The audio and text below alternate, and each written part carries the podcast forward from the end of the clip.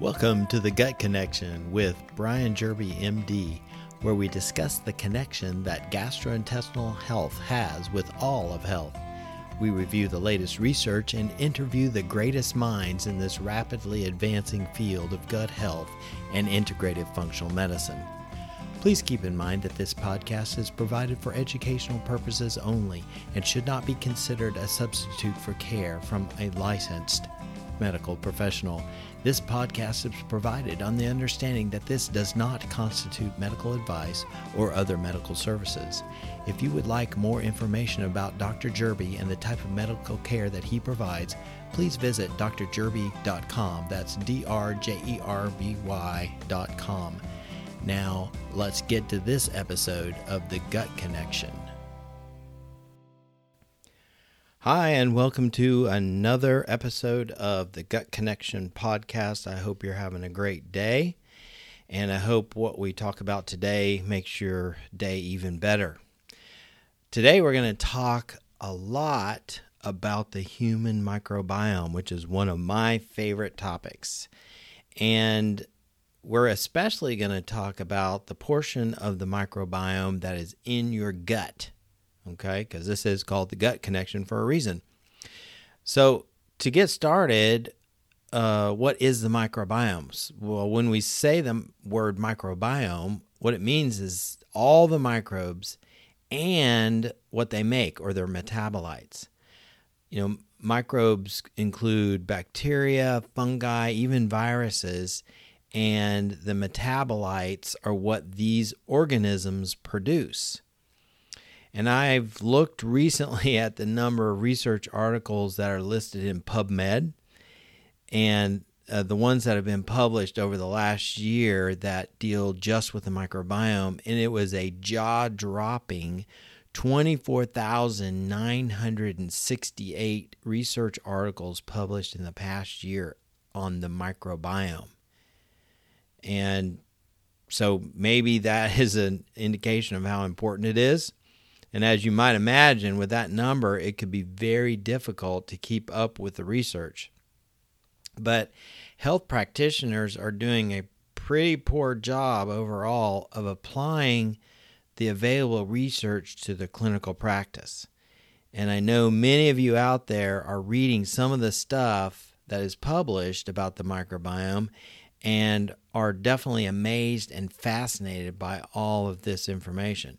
In fact, I had a patient the other day, 23 years old, has a business degree, a great job in in his field, but is totally fascinated by the microbiome and now he's seriously considering going back to medical school and specializing in the microbiome. And you'll say, "Wait, there there's not a specialty in the microbiome." Well, don't think that that's crazy um, because the microbiome will definitely be a major factor factor that is going to be considered in um, in healthy people in the next 15 years. Um, why do I say 15 years? Well, because as you might know, studies show that it takes about maybe 15 to 17 years for good research to become standard clinical practice. However, if you're like me, you don't want to wait for 15 years for this to happen. And so, what we are going to do today is talk about some of the things that research is showing and how it might be important for you to explore your microbiome since it may have a major impact on your health both now and in the long term. Well, your big question might be how do I find out about my microbiome? Well, there is no perfect way to get all the information that we can get out of your microbiome because it's very complex. But we can get a pretty good idea of what's going on with your gut microbiome through none other than a stool sample. And now if you're one of my patients, you'll you you probably have been asked by me to submit a stool sample for analysis. Believe it or not, many, if not most, conventional practitioners, even gastroenterologists, I know that's surprising, right? But even gastroenterologists have questioned and even poo-pooed, no pun intended, the the utility of the comprehensive stool analysis. Sure, they they might ask you to submit a stool sample to look for things like dangerous bacteria that's associated with food poisoning or something like that. But finding out what your balance of good bacteria versus maybe not so good bacteria, um, that may bring an eye roll if you suggest that uh, that be tested. Even some functional medicine so called um, experts uh, who have podcasts, um, m- many, well, at least some, have suggested that stool testing has limited utility, and um, I would I would name names, but um, I'm not going to. But if you listen to podcasts that have a lot of GI topics, then you you know pro- you probably know some of those who, whom I'm talking about. Well, I've used stool testing for years and have found it to be very useful in finding the root cause of people's GI problems. And we can de- identify things like digestive abnormalities, such as, you know, like low stomach acid, decreased pancreatic enzyme secretion, or just some, to, some things to name. There are findings on stool tests that suggest that you're not absorbing uh, your food properly, such as high levels of fecal fats or even proteins. And we can detect levels of good bacteria to a certain degree. We look for parasites, even though those aren't usually identified. Um, we look for uh, unsuspected inflammation and, and sometimes even blood is found. I found blood um, on a patient the other day that that um, could indicate a problem. Um, it also shows high levels of immune activity in response to some or abnormality or uh, in the environment of the gut. So suffice it to say, there are many other things that it tells us, uh, but the point is that comprehensive stool analysis can be very useful when you're looking for root causes of gut problems and and other problems as well, not just gut. And if you if you just want to listen to symptoms, practitioners, this is for you. If you just want to listen to symptoms and then guess and throw some treatments that uh, might work and see if it works, then you know, good luck. Uh, you might get lucky, but if you see some improvement, it still doesn't tell you what the root cause was necessarily. And there's no assurance that your GI problem then will not come back at a later date because, you know, all the factors that might be influencing your gut problem haven't been looked at. So, suffice it to say that I feel, in my opinion, that comprehensive stool analysis is very useful in the elucidation of, of root causes of GI problems both acute and chronic. That being said, it does have limitations, and one significant limitation is found in the methodology that's used to identify the different microorganisms that are present. Until recently, um, or relatively recently at least, stool tests have used technology that was developed in the 70s, in the 1970s for the identification of microbes by certain by looking at certain sections of their DNA. We called that 16S sequencing. Okay. We also, you know, did some culturing or cultures to see if uh, we could isolate some of the other microbes that are present. But you know, it's it's pretty limited because you're you're only able to grow about 5%. Yeah, 5% of the different species that are present in stool. So that's a big limitation. The remaining 95% of the organisms won't grow in cell culture. So in other words, they if you were relying on culture, it, they would remain hidden. Okay. Well, when 16S sequencing, this this method that was developed in the 70s um, using polymerase chain reaction or PCR um, based uh, uh, technology, um, this uh, amplified a specific portion of the and I don't want to get too technical here, but it it, it amplified a specific portion of the ribosomal 16S RNA. Okay, so the um, there was a certain gene that was looked at. Okay, um, and the problem is some species have slight changes in their DNA at the re- that the regions that were being tested, and that fact prevented them from being sequenced.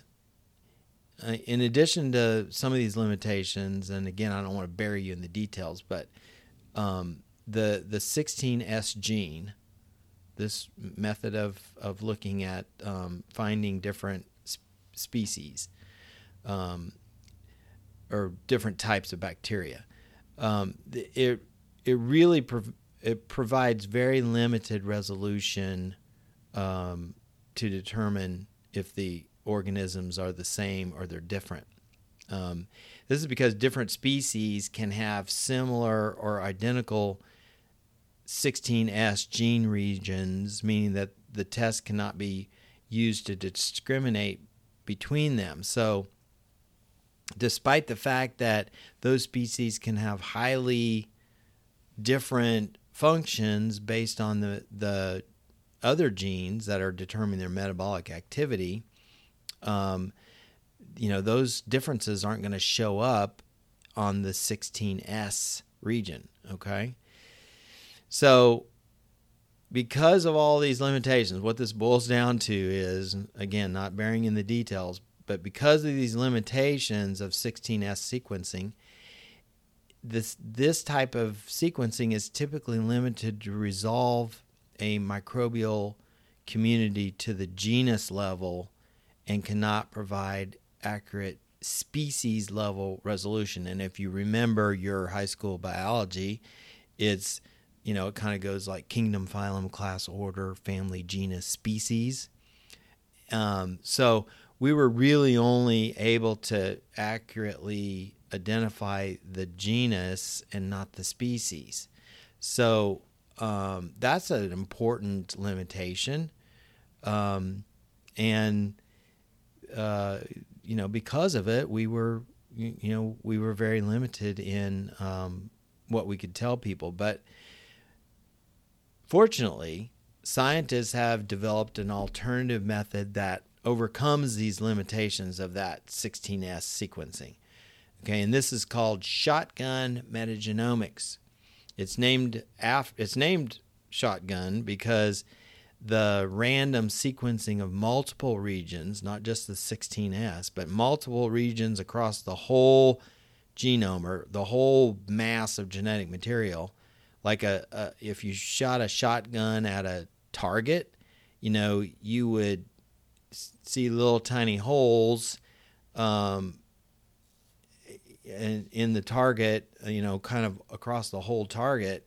Um, it would hitting di- different individual parts of the larger target. So, in when you do that shotgun metagenomics or shotgun sequencing of the all these different regions, it allows the entire genome or the entire mass of genetic material to be sequenced and not just that particular 16S gene. I hope that makes sense. So, if you're looking at all the genes instead of just one of the genes, you get a whole lot more info, information, which is what we're what we need, and that's the point of this all.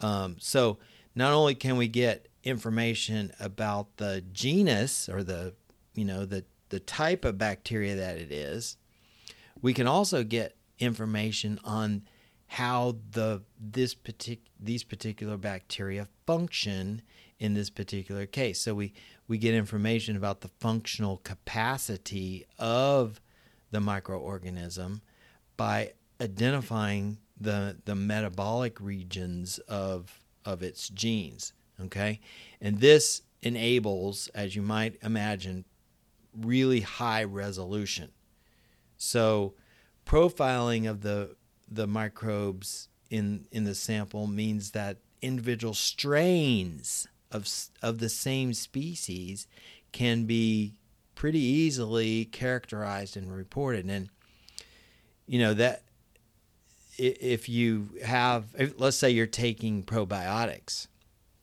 So if you look at the label sometimes on these probiotics you'll see that there are specific strains like um, a bifidobacterium or lactobacillus species strain such and such. Okay, so even down to the individual strains of the same uh, uh, genus slash um, species, uh, that can be characterized and reported. So what this means is that you can take a swab of the residue on the toilet paper that you've just used to wipe your bottom and send it to a special lab that can then do this shotgun um, sequencing and do a metagenomic evaluation and give much more detail about your microbiome. That's exciting. Well, you might say, well, okay, that's interesting, but why is this important? Well, here's the answer.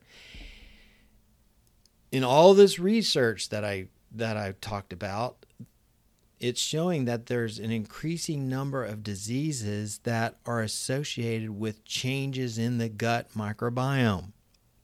Um, and these are in individuals with, um, you know, with different diseases show significantly different gut microbiome um, uh, diversity as compared to healthy individuals.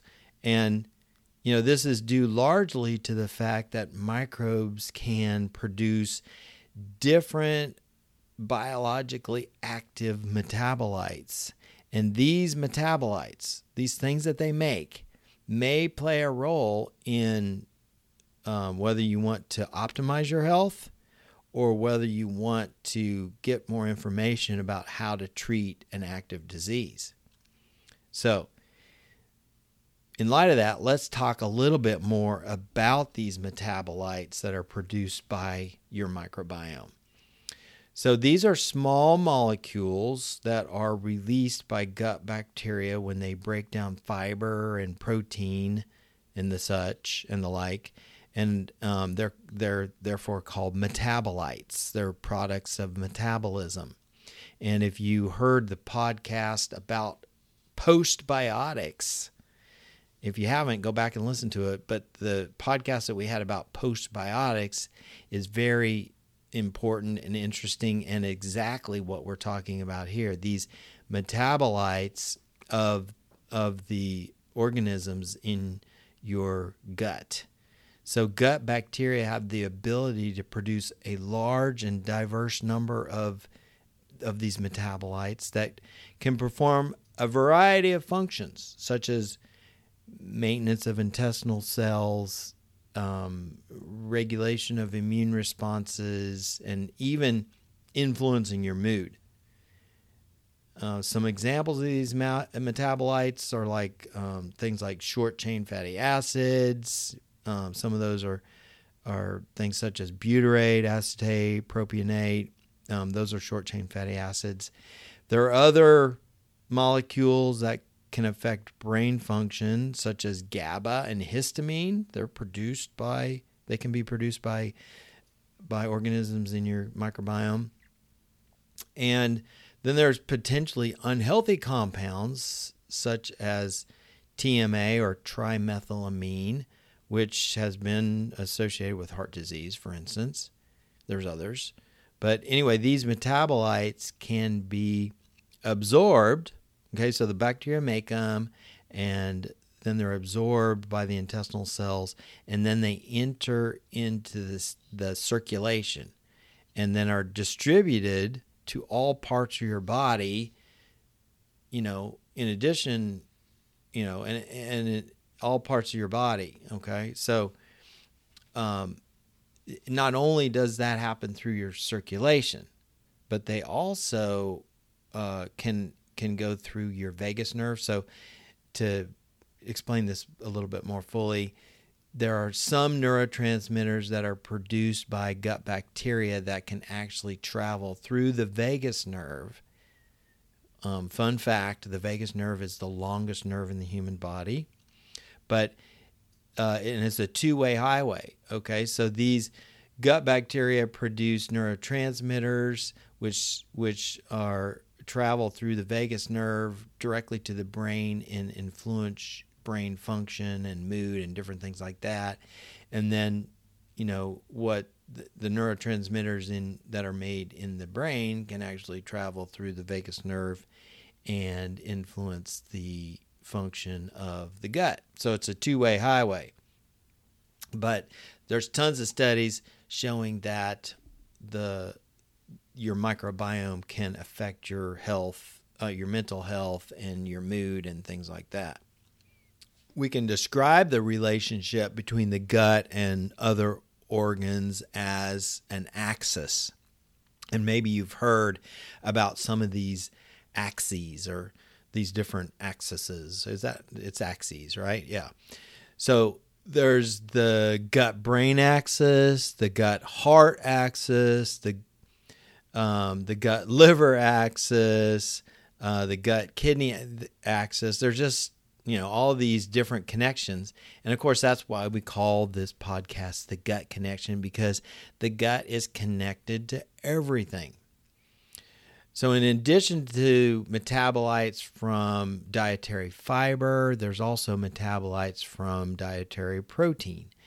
And too much protein uh, can can reach the large intestine when people consume more protein um, than the small intestines can process and absorb.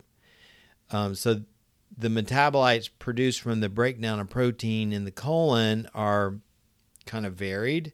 You know, some are okay and some are not so good. Uh, some some are beneficial and some are actually promoting inflammation. And these might include things like branch chain fatty acids, branch chain amino acids, neurotransmitters, ammonia, hydrogen sulfide, uh, a compound called indole, and then there's trimethylamine, of course, as we've already mentioned. So, like I said before, there is a lot of research that shows how the gut microbiome and its metabolites can play a role in different diseases. So, I'm going to divide these into five separate headings, which include number one, inflammatory bowel disease, Number two, metabolic disease. Number three, cardiovascular disease. Number four, neurodegenerative disease. And number five, mental health. So let's first of all talk about inflammatory bowel disease. Metagenomic technology has allowed the comparison of the microbiome of people with Crohn's disease versus healthy individuals. Okay. And this study showed a significant difference in those who had Crohn's disease since they had a microbiome that had a significant collection of, of bacteria that promoted inflammation. No big surprise. Uh, the the derangement of the of the ecosystem also produced decreased growth rates of the beneficial bacteria, which might be a bit of a surprise, and promoted the growth rate of certain pathogenic organisms. So, anyway, uh, it, it sped up the bad bacteria. It slowed down the growth of the of the beneficial bacteria, and um, that just kind of uh, sped up or or or perpetuated inflammation. And there was another paper that was published that looked at inflammatory bowel disease patients that were starting out on particular biologic therapies and and biologic treatments are, are things like you know Remicade, Entyvio, Humira. And so these people, if they had a higher abundance of butyrate producing organisms, um, then they had a better response to treatment.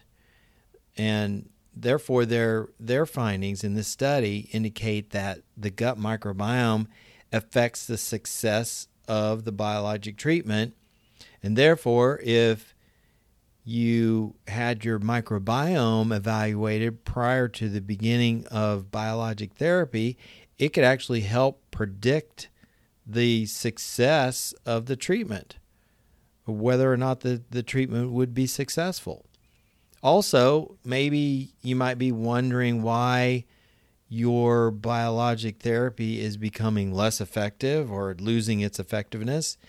It could be that your microbiome is changing for the worse and therefore making the biologic treatment less effective. So that's the end of part one of this two part episode.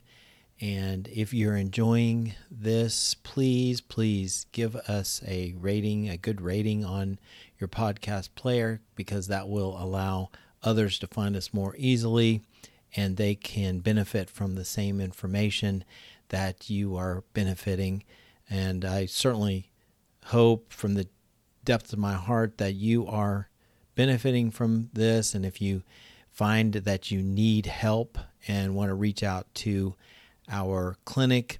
Uh, we definitely would be uh, would love to talk to you, and uh, you can set up a, a, phone consultation with me to talk about your uh, your GI issues and and how we might be able to help. So that's it for this part of the episode, but please tune in next week for part two of this fascinating topic. Have a great week See you next time. Bye bye. And that ends this episode of The Gut Connection. Thanks so much for joining us, and we'll look forward to having you back for our next episode where we'll discuss more gut related topics and interview leaders in this rapidly advancing field. If you would like more information, please visit us at drjerby.com. That's D R J E R B Y.com. Until next time, take care and may God bless you.